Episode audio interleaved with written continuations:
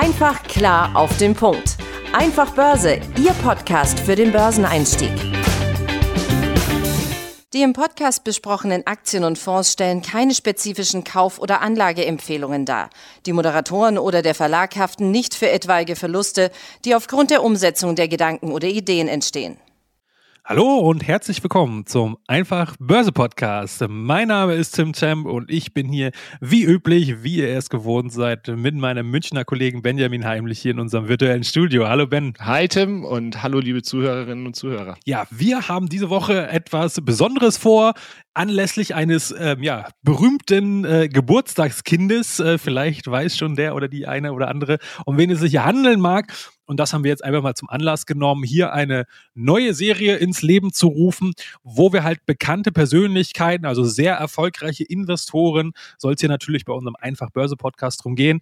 Was zeichnet diese Menschen aus? Was haben die so für Meilensteine und für eine Vita äh, erlebt? Äh, was für einen Investmentansatz verfolgen die mir? Und ähm, ja, vieles mehr. Da wollen wir halt einfach ents äh, entsprechend dort drauf eingehen, weil wir einfach glauben, dass diese ja außergewöhnlichen, äh, erfolgreichen Investoren ähm, ja vieles anders machen, teilweise auch ähm, komplett das Gegenteil von der Mainstream-Meinung vielleicht äh, agieren, handeln, ja, äh, ganz andere Tradingsansätze oder Investmentansätze haben. Und genau, darum soll es endlich gehen, ähm, damit wir natürlich ja, von diesen ähm, ja, sehr erfolgreichen Investoren etwas lernen können, äh, um dann natürlich unser eigenes Investment noch weiter immer stetig zu verbessern zu können. Richtig, das ist die Idee dahinter. Und ähm, du hattest es ja schon angesprochen, wir fangen diese Woche mit einem Geburtstagskind an. Warren Buffett ist 92 geworden und zwar hatte der am 30.08. Geburtstag. Geboren ist er im 1930 in Omaha, USA ist auch bekannt unter seinem Spitznamen das Orakel von Omaha. Das geht natürlich zum einen auf seinen Geburtsort zurück, zum anderen findet dort dann auch jedes Jahr die Hauptversammlung von Berkshire Hathaway statt. Es ist eine Beteiligungsgesellschaft und auf der orakelt er ja dann im Prinzip auch auf der Bühne, also gibt seine Meinung zu gewissen Themen ab und ist da ja auch ähm, selten verlegen um ein, um ein offenes Wort. Erzählt wie Tim schon gesagt hat, eben zu den erfolgreichsten Investoren unserer Zeit oder generell auch aller Zeiten. Wie gesagt, er ist CEO dieser Investment Holding und eben als einer der reichsten Menschen der Welt auch bekannt. Also im Sommer 2020 hat man sein privates Vermögen auf rund 100 Milliarden US-Dollar geschätzt. Ja, ganz genau. Das erstmal so grob zu den Eckdaten zu Warren Buffett. Ähm, wir wollen euch natürlich jetzt auch ein bisschen historisch, weil natürlich wie alles im Leben ist das Leben dynamisch. Es sind immer Entwicklungen, die voranschreiten und mit der Zeit sich dann äh, ja, entsprechende Ereignisse äh, dort stattfinden. Deswegen haben wir euch hier nochmal ähm, zu Beginn, bevor wir jetzt natürlich gleich auf den ähm, eigentlichen Investmentansatz eingehen, hier nochmal so ein paar wichtige Meilensteine und ja, Erlebnisse, äh, äh, erste Erfolge von Warren Buffett in seinem Leben äh, einmal aufgelistet.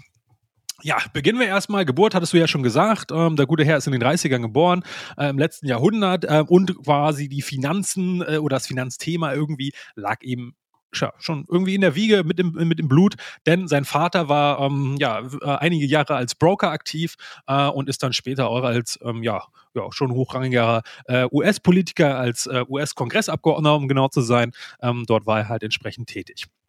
Ja, äh, bei Buffett, äh, beziehungsweise bei dem Warren, ähm, bei dem kleinen Warren damals noch, äh, ja, fand die Begeisterung dementsprechend für Wirtschaft und, und Finanzen schon sehr früh statt. Ähm, ein so ein Schlüsselerlebnis, was er dort immer wieder ähm, ja, erwähnt hat, ist so im Alter von ungefähr sieben Jahren, hat er ein Buch gelesen in der Stadtbibliothek, das hieß äh, übersetzt äh, 1000 Wege, 1000 Dollar zu verdienen. Ähm, ja, und da hat er natürlich dann total Blut geleckt und einige von diesen Ideen, die er dort ähm, ja, in diesem spannenden Buch gelesen hat, auch äh, selbstständig oder halt mit ein paar Freunden umgesetzt umgesetzt. Ähm, was da für Beispiele dabei waren, ist ganz interessant, da komme ich dann gleich nochmal dazu. Ähm, ja, einige dieser ersten Schritte waren ganz, ganz simple Sachen. Äh, ja, er, der junge Warren ist da natürlich zu der Zeitpunkt zur Schule gegangen. Ähm, das heißt, was war am naheliegendsten? Güter, die er selber braucht. Ja, also er hat dort schon angefangen mit Kaugummis zu handeln. Also ganz klassisch größere Packung gekauft, Mengenrabatt und die Kaugummis sind einzeln an seine Mitschüler verkauft. Oder das gleiche mit Coca-Cola-Dosen hat er auch gemacht. Auch mit Wochenzeitschriften hat er das äh, gemacht. Also auch da sieht man schon, ja, in ganz jungen Jahren entsprechend äh, schon sehr äh, tüchtig gewesen. Die erste Aktie hat der, äh, der junge Warren auch tatsächlich schon mit elf Jahren gekauft. Ähm, ja, wahrscheinlich zu dem Zeitpunkt äh, über seine Eltern, weil natürlich ist er da noch gar nicht geschäftsfähig gewesen. Aber ist natürlich auch interessant, in so jungen Jahren hat er sich dort entsprechend schon ähm, ja, mit dem Themenkomplex Börse und, und Finanzen generell ausgesetzt, äh, auseinandergesetzt. So. Auch lustiger Funfact fand ich ganz interessant bei der Recherche, ähm, als er in der Junior High School äh, seinen Abschluss gemacht hatte. Ähm, das war dann ähm, 1946. Äh, da gibt es ja oft immer diese Jahrbücher mit einem Foto drin und irgendeinen Spruch oder ein Motto von dem jeweiligen Schüler drunter, den dann andere Schüler ja oft dem derjenigen Person aufdrücken und bei Warren stand da drunter einfach nur Mark Matte, zukünftiger Börsenmakler. Ja? Also da muss ich natürlich auch schon mal schmunzeln. Ähm, ja, wie, wie, wie früh da vielleicht schon so eine ja, gewisse Prägung ähm, ja, gelegt wird. Dann geht's weiter. Mit, in, inzwischen mittlerweile ist er, der junge Warren 14 Jahre alt. Ähm, da hat er sich schon äh, eine 16 Hektar große Farm für 1200 Dollar gekauft. Na, ich meine, gut, das ist jetzt einige Jahrzehnte her. Da waren die Preise noch ein bisschen anders. Naja, aber letztendlich, warum hat er das getan? Nicht, weil er dekadent geworden ist, sondern auch aus Geschäftsgründen. Er hat diese Pacht, äh, die, diese Farm günstig bekommen, hat sie gleich direkt an einen, an einen Farmer verpachtet ja, und hat dort auch regelmäßige Einnahmen bekommen. Dann hat er mit 16 sein erstes Studium angefangen ähm, äh, und da sieht man auch schon wieder ganz früh, hat er sich schon auf sehr hohem, komplexen Level dort ja, für grundsätzlich ähm, Finanzthemen entsprechend interessiert. Ja, nächstes Business mit 17 hat er sich gedacht, naja, brauchen wir jetzt nochmal ein anderes äh, Unternehmung hier, haben sie sich einen Schrottrau, also er und, und ein paar Freunde, haben sich äh, einen Schrottreifen Rolls-Royce gekauft, also eine Luxus, Luxuslimousine. Und naja, die haben sie dann mit viel Geschick und äh, Tatendrang dann wieder fertig gemacht, dass der Wagen wieder lief. Und auch diesen Wagen haben sie quasi äh, dann vermietet an ja, Leute, die mal am Wochenende ähm, mit einem luxuriösen Wagen durch die Gegend fahren wollen. Also auch da, man sieht, na, bevor er noch volljährig ist, nach unserem deutschen Standard mit 18, ja, hatte er schon eine Handvoll Unternehmen äh, dort gegründet oder war dort als Unternehmer tätig. Ähm, was sicherlich auch maßgeblich zu seinem Erfolg beigetragen hat, dass er da sehr früh äh, entsprechend sich dort schon mit beschäftigt hat. Dann ging aber sein eigentliches richtiges Studium erst los. Er wollte eigentlich nach Harvard, ist dort aber abgelehnt worden. Ähm, dann hat er sich gedacht, naja gut, was mache ich denn jetzt? Ich wollte weiter mit Finanzen machen und dann hat er sich halt damit beschäftigt und dann hat, ist er zufällig auf Benjamin Graham gestoßen. Ja, das ist ja dieser berühmt-berüchtigte Value-Investor. Äh, da kommen wir aber gleich noch zu. Ähm, und der hatte zu diesem Zeitpunkt an der Columbia University äh, als Dozent unterrichtet. So, und da hat Buffett sich halt da eingeschrieben, um halt ganz nah an diesem entsprechenden, ähm, an dieser entsprechenden Person, an Benjamin Graham, dort dran zu sein, um halt von ihm zu lernen. Er wollte dann auch nach seinem Studium einen Job bei ihm haben, ähm, wollte er aber nicht. Also der, der Benjamin Graham hat erst gesagt, nee, möchte er nicht. Und auch der Vater fand das irgendwie nicht so toll, äh, dass der, der Warren Buffett dort direkt in die Finanzindustrie dann einsteigen wollte. Naja, dann hat es noch vier Jahre ungefähr gedauert, bis er dann endlich die beiden überzeugen konnte und dann entsprechend auch einen Job tatsächlich bei, bei dem Graham bekommen hat. Ähm, Allerdings war die Lernphase, zumindest wo die operativ zusammengearbeitet haben, also im Angestellten-Chefverhältnis, wenn man so möchte, hat nur zwei Jahre gedauert, weil 1956 hat Graham ähm, sich immer mehr zurückgezogen in sein Privatleben, wollte Ruhe haben und hat entsprechend dort auch ähm, ja, dann immer mehr die Zügel abgegeben. Und ja, dann hat Warren Buffett mit 25 Jahren seine erste eigene private Kommanditgesellschaft äh, gegründet und hat dort einen symbolischen Wert von ähm, ja, ungefähr hunderte Dollar eingezahlt damit konnte man jetzt aber auch zu dieser Zeit jetzt noch nicht so viel mit anfangen, wenn man irgendwo sinnvoll investieren wollte. Ähm, deswegen, und da sieht man auch so ein bisschen, naja, der Warren Buffett, der kam schon aus ein bisschen besseren Verhältnisse, weil wer zu der Zeit ähm, hier 105.000 Dollar von diversen Familienmitgliedern, ich glaube, es waren so vier oder fünf, so Onkel, Tante und, und Vater und Mutter und so weiter, ähm, dort einge, eingelegt haben, beziehungsweise als Ersteinlage äh, dem Warren Buffett anvertraut haben, ja, damit kann man natürlich dann schon äh, sehr gut arbeiten, auch in den 50er Jahren, was natürlich dann ähm, dort schon eine riesige Stange Geld war. 1958 noch ein entscheidender Meilenstein. Dort lernt er seinen bis heute ähm, ja, äh, kongenialen Partner, wie nennt man ihn ja immer wieder, Charlie Manga. Den hat er damals schon kennengelernt. Ähm, ja, und bis heute sind sie halt Partner und betreuen weiterhin als ja, Vorstand dort äh, ihre Investment Holding.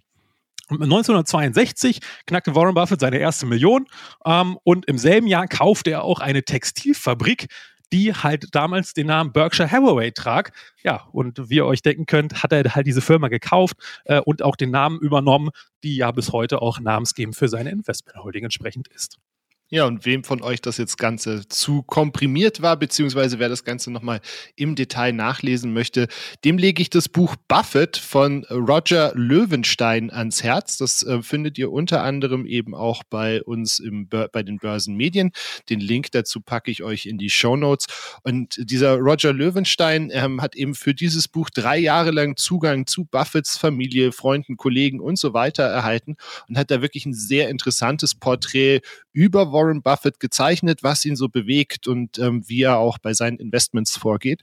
Und genau darauf wollen wir jetzt auch eingehen. Also die Frage, welche Investmentphilosophie verfolgt eben Buffett beziehungsweise Berkshire Hathaway?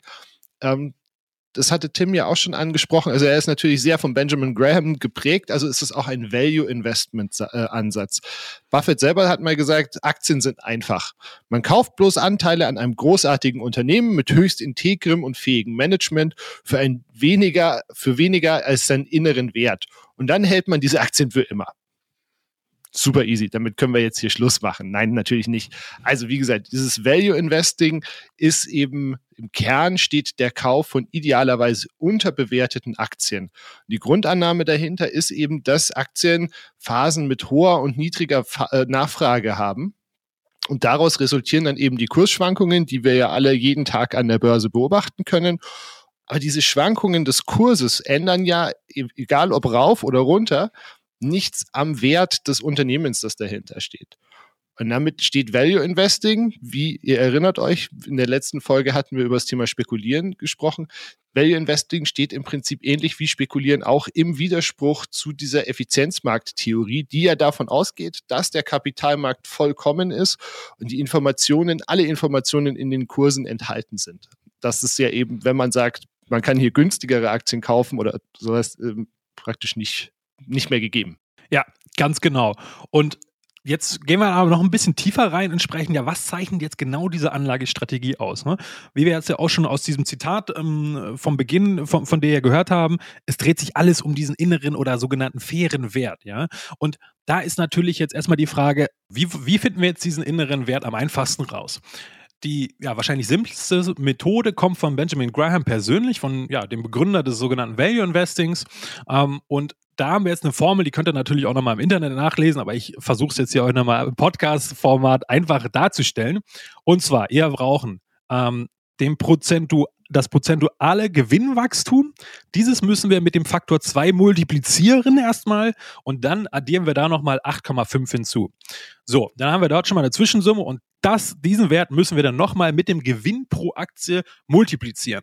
Und dann kommt dort eine Zahl raus und diese Zahl ist, entspricht den Wert der Aktie nach dieser Formel. Damit es ein bisschen einfacher ist, haben wir euch jetzt hier äh, das Beispiel Adidas mitgebracht. Ähm, dort ist natürlich erstmal wichtig, dass wir ein Gewinnwachstum über mehrere Jahre haben, im besten Fall so zwischen sieben und zehn Jahre, damit wir halt so einzelne Ausreißerjahre dort ausschließen können. So, und für das Beispiel Adidas von 2012 bis 2021 lag das Gewinnwachstum bei 7,83. So, das müssen wir wieder mit 2 multiplizieren. Dann addieren wir noch äh, 8,5 hinzu und diese Zwischensumme multiplizieren wir dann nochmal mit dem Gewinn pro Aktie, der entsprechend hier bei 7,47 lag.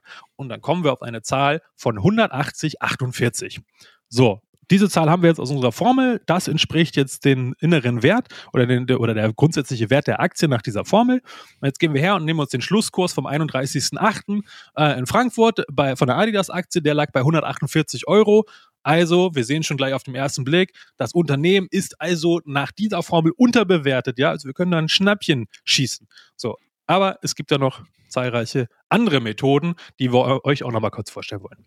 Genau, also jetzt hier nur im Durch Kurzdurchlauf äh, mal drei der wahrscheinlich bekanntesten. Das eine ist zum Beispiel der Market Approach, bei dem man das Multiple des Unternehmens mit denen von unmittelbaren Konkurrenten vergleicht. Also man guckt im Prinzip einfach, sind die Konkurrenten teurer oder günstiger. Dann gibt es den Income Approach, bei dem werden zukünftige Zahlungen, die der Besitzer erwarten kann, betrachtet.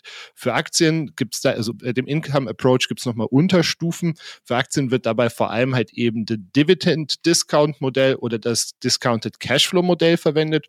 Und ist die dritte sehr verbreitete Variante ist im Prinzip der Cost Approach, bei dem wird rechnerisch werden alle Vermögenswerte, die das Unternehmen hat, neu angeschafft und davon die Schulden abgezogen. Das sind, wie gesagt, jetzt einfach nur mal drei weitere. Der Ansatz von Graham ist sicherlich der einfachste, an dem gibt es aber auch Kritik, ähm, weil der eben auch nicht immer ganz hundertprozentig passt oder der auch praktisch Lücken hat. Aber jetzt, wie, wie gehen wir jetzt konkret weiter? Also, zieht man den aktuellen Aktienkurs vom inneren Wert des Unternehmens ab und bleibt ein positiver Wert übrig, ist das dann die sogenannte Sicherheitsmarge. Die ist ein Kernelement Element beim Value Investing eben nach Benjamin Graham. Damit ein positiver Wert übrig bleibt, muss das Unternehmen also mehr wert sein als der aktuelle Marktpreis. Und je größer dieser Unterschied zwischen dem Kurs und dem inneren Wert des Unternehmens ist, desto sicherer könnte man das praktisch bewerten. Also in unserem Adidas-Beispiel wäre die Differenz eben 32,48 und damit hätte man eine Sicherheitsmarge von knapp 18 Prozent. Wenn wir jetzt eben Warren Buffett und sein Team so eine unterbewertete Aktie äh, gefunden haben, dann folgen sie gewissen Grundsätzen, bei denen sie, nach denen sie praktisch entscheiden, ob sie da rein investieren. Das erste ist wirklich eine intensive Due Diligence. Also sie wollen natürlich sehr langfristig da rein investieren. Also bekommt die Prüfung dieser Unternehmen eben sehr viel Gewicht. Neben Zahlen von den Unternehmen, also dem Gewinn, dem Cashflow und dem Umsatz, wird dann im Prinzip auch das Management mal kritisch angeguckt und auch auf den Markt geschaut, äh, in dem es aktiv ist. Da haben wir ja auch in der Folge 38 zum Thema Sentimentindikatoren was gemacht. Und natürlich die Frage, wie konkurrenzfähig ist das Unternehmen? Und wenn wir jetzt unser Adidas-Beispiel auch hier mal reinziehen, würde möglicherweise negativ bewertet, da ja der CEO Kaspar Rohrstedt ähm, jetzt 2023 aufhören will und Stand Anfang September, wo wir heute aufnehmen, noch nicht klar ist, wer sein Nachfolger wird. Das heißt, wir haben hier schon mal einen großen Unsicherheitsfaktor. Ganz genau. Und was ich auch gerade noch schmunzeln musste beim Stichwort Management, da ist ja Buffett ja auch für berühmt, ja, dass er quasi sagt, er investiert ausschließlich in oder nur in Unternehmen, äh, deren Geschäftsmodell er auch bis ins kleinste Detail versteht, ja, und deswegen hat er halt so ein Fable für ja besonders einfache in Anführungsstrichen Geschäftsmodelle, ja, ähm, und er hatte auch da den, den, den Satz, glaube ich, geprägt, ja, das Unternehmen, das muss so einfach sein, dort im Vorstand zu sitzen oder das Management zu sein, dass das quasi das Unternehmen auch ein Affe leiten könnte, weil irgendwann wird da ein Affe sitzen, der dieses Unternehmen leitet und dann äh, muss das Geschäftsmodell sozusagen so einfach sein, dass es von quasi von alleine läuft. Ne? Hat er natürlich dann auch ein bisschen, naja, äh, schnippisch, provozierend, dann sollte das natürlich sein, aber das unterstreicht es nochmal ganz äh, konkret in dieser ja, Übertreibung entsprechend mit diesem Beispiel.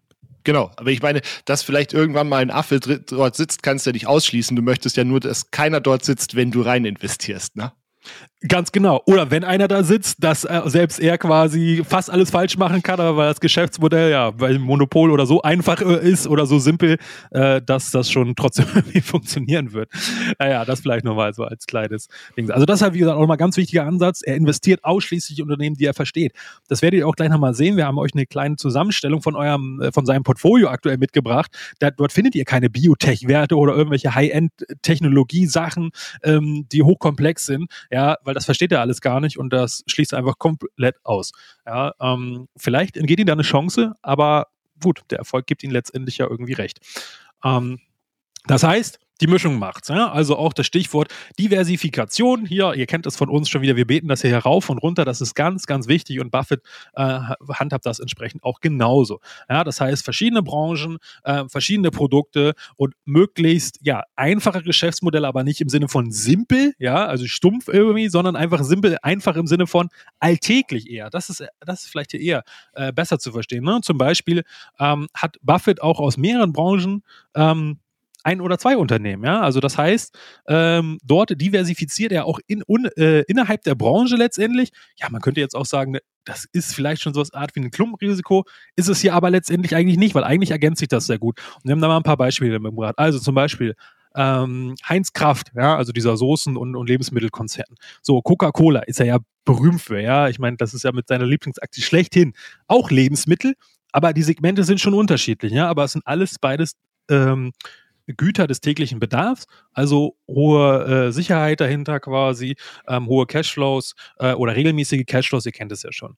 Anderes Beispiel, Bank of America und City, ja, auch Bank of America eher ein bisschen konservativer, wahrscheinlich eher ein bisschen mehr Privatkunden, City eher ein bisschen mehr Investmentbanken, eher ein bisschen mehr Firmenkunden und so weiter. Also auch da hat er schon mal zwei Unternehmen, die ganze Welt letztendlich, weil die sind ja äh, international unterwegs äh, und quasi auch alle Unterkategorien gleich mit abgedeckt.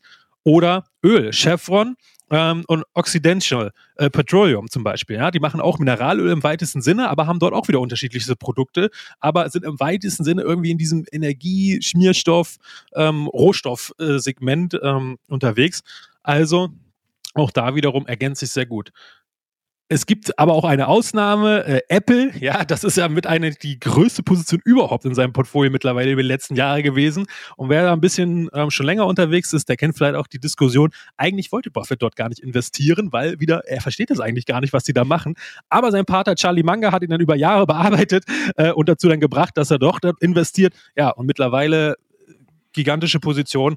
Aber da gehen wir jetzt nochmal im Einzelnen drauf ein, wie da sich jetzt das Portfolio entsprechend zusammensetzt aktuell. Jo, und zwar, du hattest es schon angesprochen. Also Buffett setzt eben ganz klar auf Klasse statt Masse.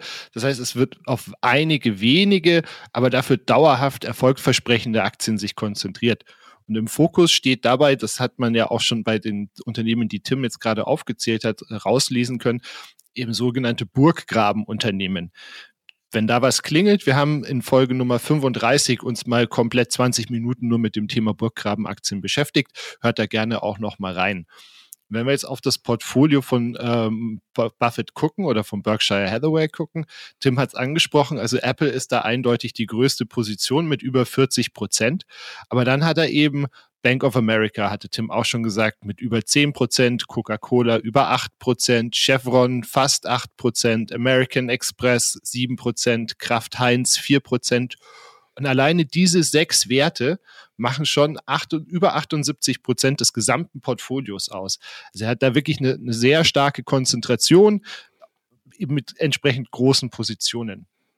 Was ganz spannend auch ist, ist, dass er eben aber nicht nur auf so konservative Titel setzt, wenn man jetzt mal Apple auch im Prinzip als konservativen Titel betrachten möchte. Der hat nämlich zum Beispiel auch eine Milliarde Dollar in die brasilianische Digitalbank Nubank investiert. Wenn man jetzt sich aber den, mal den Gesamtportfoliowert von Berkshire Hathaway zum 30. Juli anschaut, der lag irgendwo bei knapp 910 Milliarden Dollar. Da ist so eine Milliarde mal in ein spekulatives äh, Fintech-Unternehmen doch überschaubar insgesamt, was uns an, an der, an der Buffett-Geschichte sehr gut gefällt, ist, dass die, die Anlagestrategie auch für Privatanleger umsetzbar ist. Also es bedarf halt einfach im Grunde lediglich einer sauberen Vorbereitung, also einer intensiven Auswahl und dann eben einen entsprechend langen Atem. Und ganz klar ist aber, dass Value Investing eben kein Weg zum schnellen Reichtum ist. Dadurch, dass die Unternehmen eben tendenziell eher ein bisschen konservativer sind, explodieren die selten und machen irgendwie 40 Prozent im Jahr oder sowas. Ja, ganz genau. Und zum Abschluss haben wir euch noch einen tollen Filmtipp, beziehungsweise Dokumentationstipp mitgebracht. Also wirklich tolle, tolle Doku. Ich finde die auch äh, richtig gut.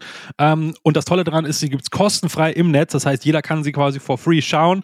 Ähm, soweit ich weiß, gibt sie allerdings nur in Englisch, aber mit deutschen Untertiteln. Könnt ihr einfach mal googeln. Die, die, nennt sich Becoming Warren Buffett. Wie gesagt, gibt es kostenfrei im Netz. Ähm, Glaube ich, knapp 90 Minuten. Wirklich tolle Doku mit ja, äh, intimsten Einblicken in sein Leben. Ja, da werden äh, Familienmitglieder und Warren Buffett dort im Alltag begleitet. Da sieht man nie, wie er zu McDonalds fährt und sich seinen Burger kauft und so weiter. Ja, also das ist hochinteressant und total lustig und zum Schmunzeln, ähm, kann ich wirklich euch nur wärmstens empfehlen. Ja, also ist wirklich eine, eine spannende Doku. Falls ihr spannende Investoren habt, die ihr hier gerne mal beleuchtet wissen möchtet. Wir haben zwar selber auch schon eine gewisse Liste zusammengetragen, aber schreibt uns auch gerne eine Mail, falls ihr mal irgendwo jemanden spannenden auftut. Die Mailadresse ist podcast@einfachbörse.com. Und dann sind wir auch schon wieder am Ende. Das war's zu Warren Buffett. Tim hat mir Spaß gemacht, das vorzubereiten. Ich hoffe, euch hat Spaß gemacht zuzuhören und ihr konntet was mitnehmen. Und ich freue mich, wenn wir uns nächste Woche wieder hören. Ja, ich sage auch vielen Dank für deine Zeit, Ben, und für eure Zeit da draußen. Ich fand das auch total spannend. Äh, und obwohl man denkt, ja, man weiß ja schon alles über die Person, wenn man dort jahrelang sich in der Branche rumtollt. Nein, bei der Recherche auch mehrfach neue interessante Aspekte und oft geschmunzelt. Also wirklich spannend. Ähm, ich hoffe, ihr seht das genauso. Und dann freuen wir uns, wenn ihr nächste Woche wieder einschaltet eingeschaltet. Bis dahin. Ciao. Ciao. Einfach klar auf den Punkt. Einfach Börse, Ihr Podcast für den Börseneinstieg.